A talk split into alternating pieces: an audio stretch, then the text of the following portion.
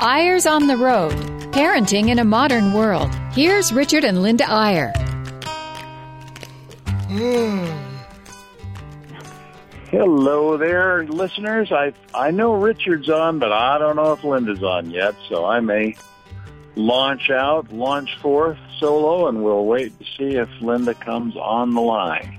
Well, I'm here, Richard. Can you hear me? There you are. I thought I'd lost you. Uh, you had for a minute, but we're back together. That's awesome. I mean, right now Richard's on the road and I'm at home, so that is a little change up this week. But we have been on the road again, or in the air, I should say.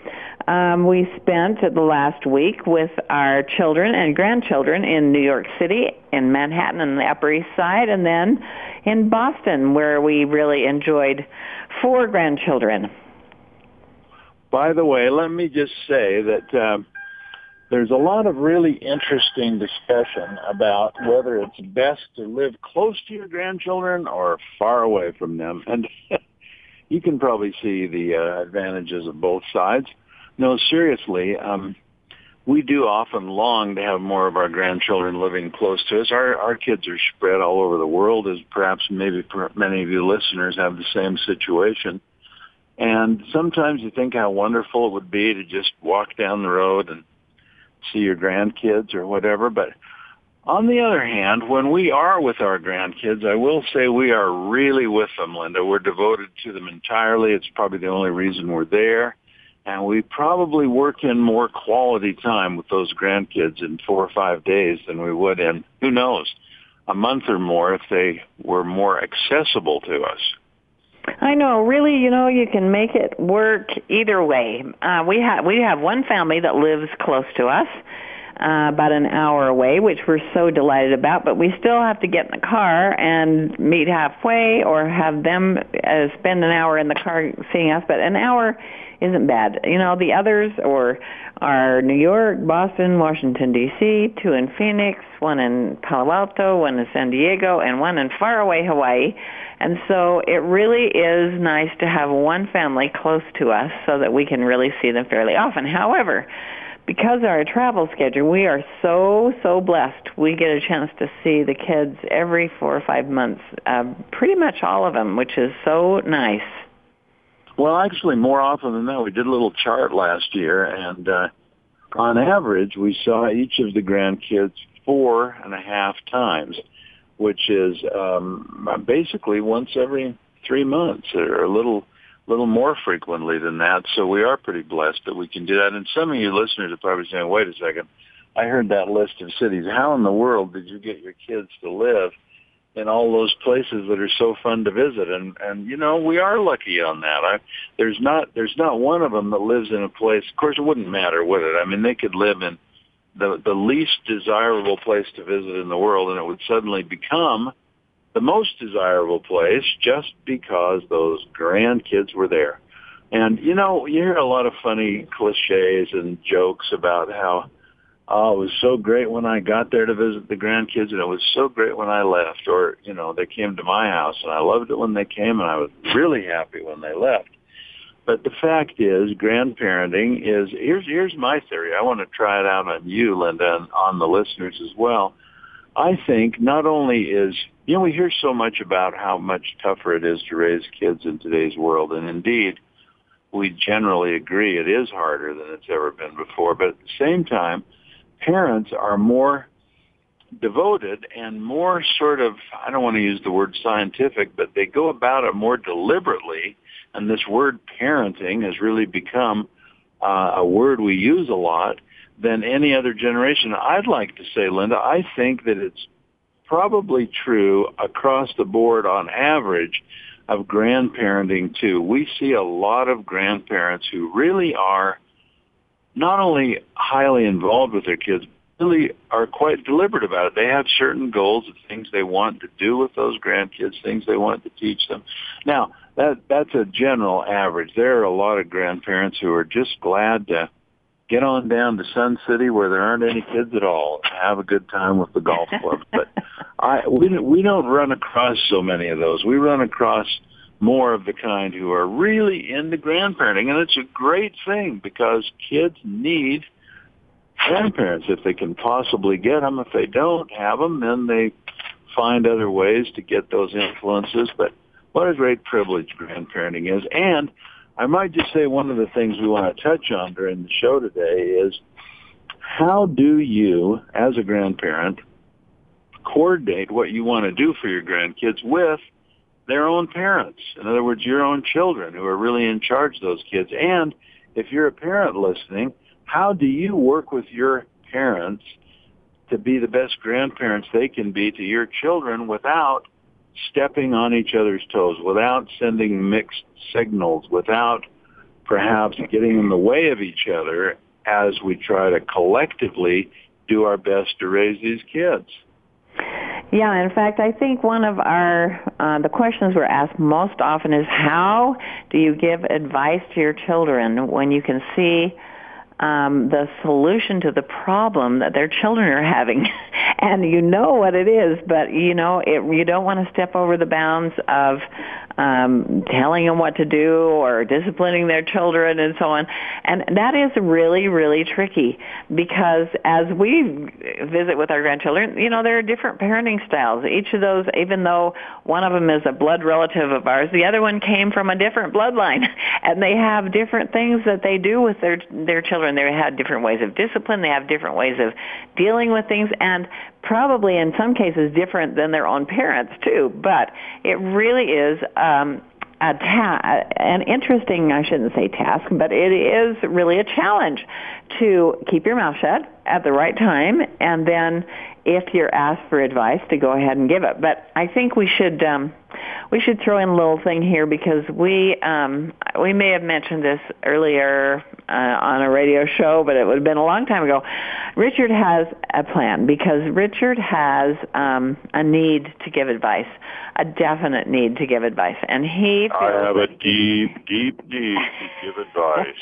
deep, and um, you go ahead and explain, honey, how you um, work that out with our kids. Well, we didn't mention this once before, but I think it's a good segue into something else that we really want to say that's brand new today. And and the fact is that we went on. We were we were walking. I I should put it in the singular. I was walking on eggshells for a few years with uh, vis-a-vis my grandkids and with my kids because I tend to feel like if you have a feeling or a belief or you think you can offer some suggestion, you pretty much got to do it because if you don't and then the mistake is made that you were trying to avoid or whatever, you're going to feel guilty and wish that you'd stepped up. And so I was erring toward the side of giving too much advice. And I have some pretty outspoken kids and one or two of them approached me in a nice, dignified, private way and said, Dad, you got to lay off. I mean, you're, you're giving us so much advice. We can't even handle it all. And plus you don't always know all the inputs. And I, I was I stood well corrected on that, and I tried for another period of time to just back off entirely, and it was killing me. And I did miss a couple opportunities to to say something that could have been very helpful. So one summer, we came up with what we called quote the pact unquote, which essentially was a very simple two-way promise. Their promise was they would listen to my advice whenever I chose to give it and not be offended one bit by the advice that I might choose to lay out there. My agreement in concert with that one was I would not be offended if they didn't follow my advice.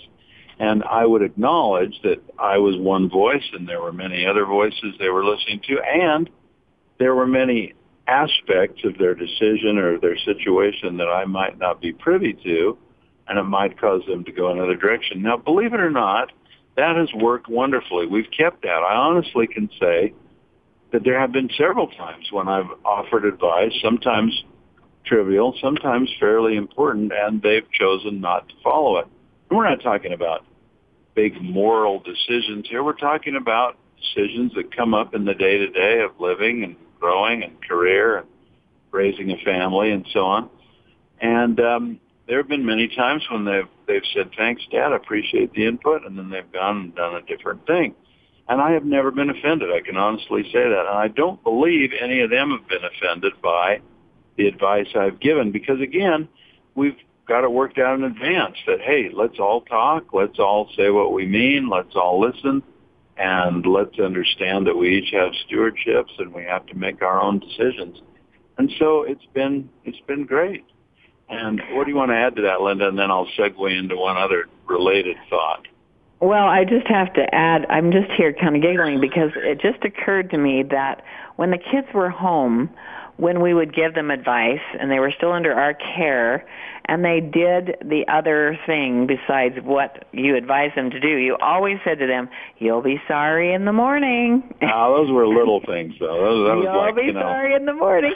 And now, That was a um, joke. the the kids well of course it was but uh, the kids have a great comeback now you know um i wasn't sorry in the morning when i didn't uh, i didn't take your advice we um actually suggested once that they not one of our kids wanted to buy a house and we thought it was a horrible deal and it actually turned out to be the deal of their lives they went ahead and bought it it doubled in 5 years and then it set them up for the rest of their life so you know oh, they love to hold. They love to.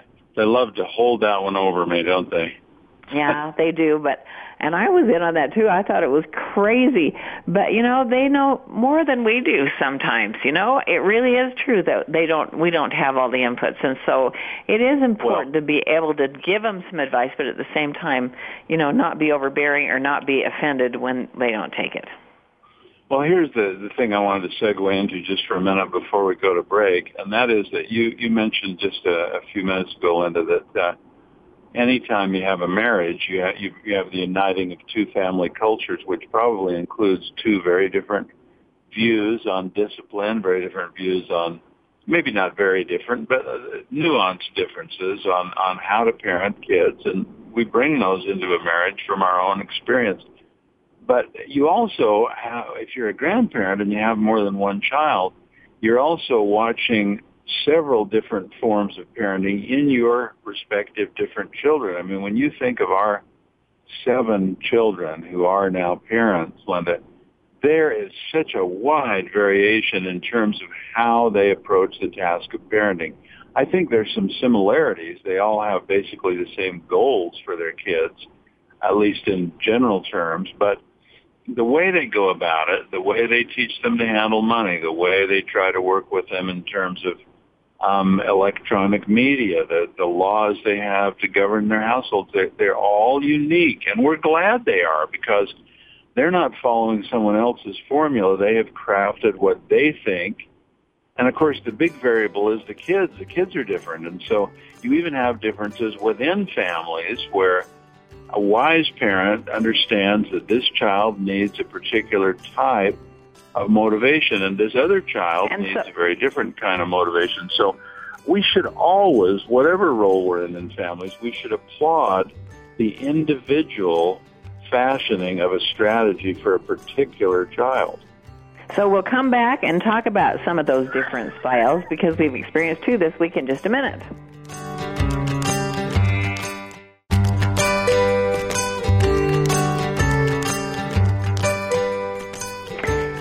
We're back, and we're going to be talking about some different um, parenting styles according to the ages of the kids. In New York City, we have a cute little family living with their only child. This is their first child, and they're they're they were older when they had this child, and so they had read every book in the world on child care and um, labor and delivery and breastfeeding and everything they could possibly get their hands on. Now this little girl is one and almost one and a half. And honestly, it is so fun to see them parent this child because they are just hovering over her the whole time like, oh look, oh look, she stuck her finger out and she saw that water and and it was so cute. And of course, we're delighted too because they were desperate for this child, and we are so grateful that they have her. And she is just a precious little child, but it, they are just at such a different spot than one of our older kids who has teenagers. In fact, this daughter just called. One daughter called me a few minutes ago and said, "Oh my gosh, we went out of town for three days." And when we got back, we found out that our teenager had taken the car without telling the babysitter where that he was taking it or that he where he was. And then uh, her little one would not get out of the car to get on the bus. For the friend who was taking her, she had to take her around to the front door of the elementary school.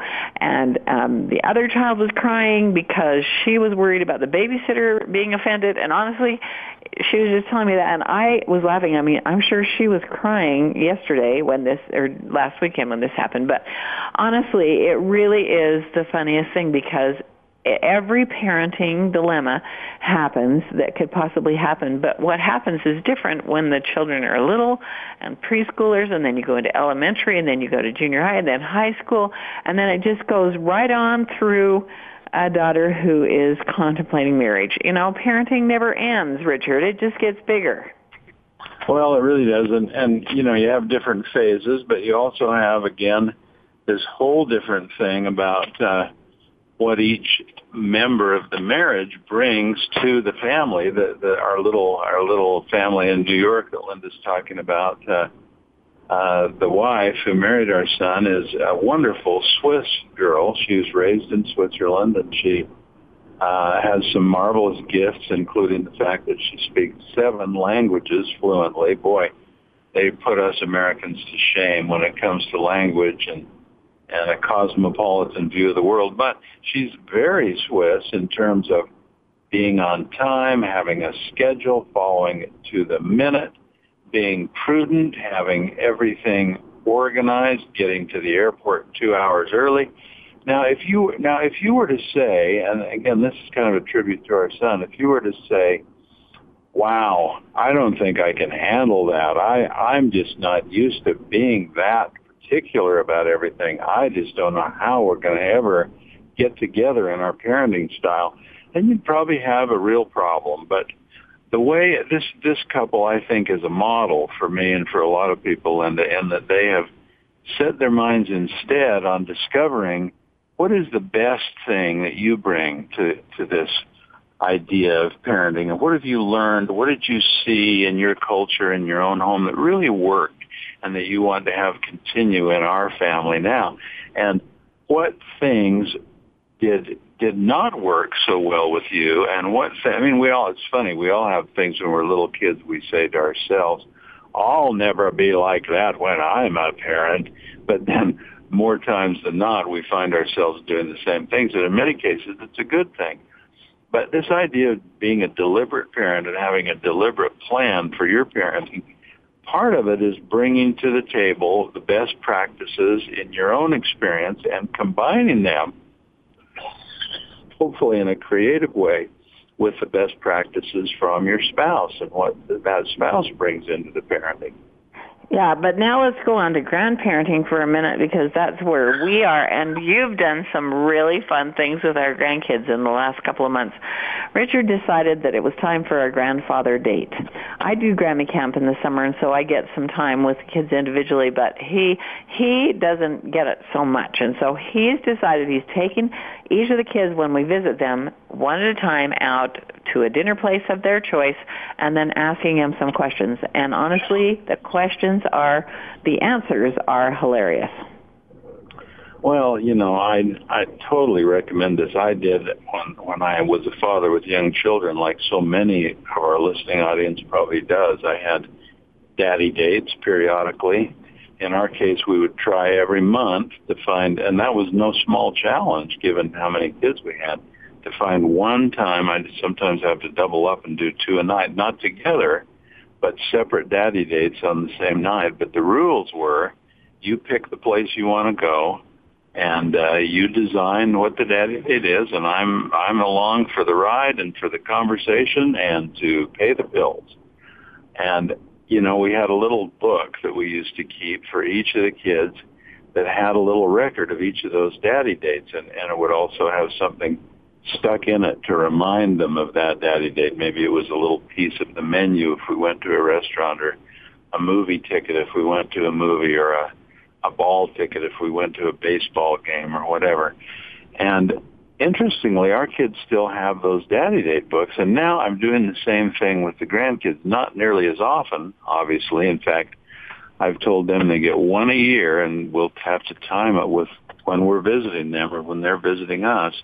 But it'll be just the two of us, one on one. And I have a bigger book now, and it's a kind of a collective book. It it has a little section, and it's a it's got to be a big book because we're up to 24 grandkids. But I don't start this with them until they're eight years old. So right now, and we have a club, and we call it the Accountabilities Club and the only requirement to join that is that you need to be eight years old and you need to be part of what we call Eyrealm. And then you're an automatic member and you get this one date a year of your choice. Well, I'll tell you, some of our grandkids, Linda, really, I mean, they're, they're like once a year, boy, I'm going to make it count.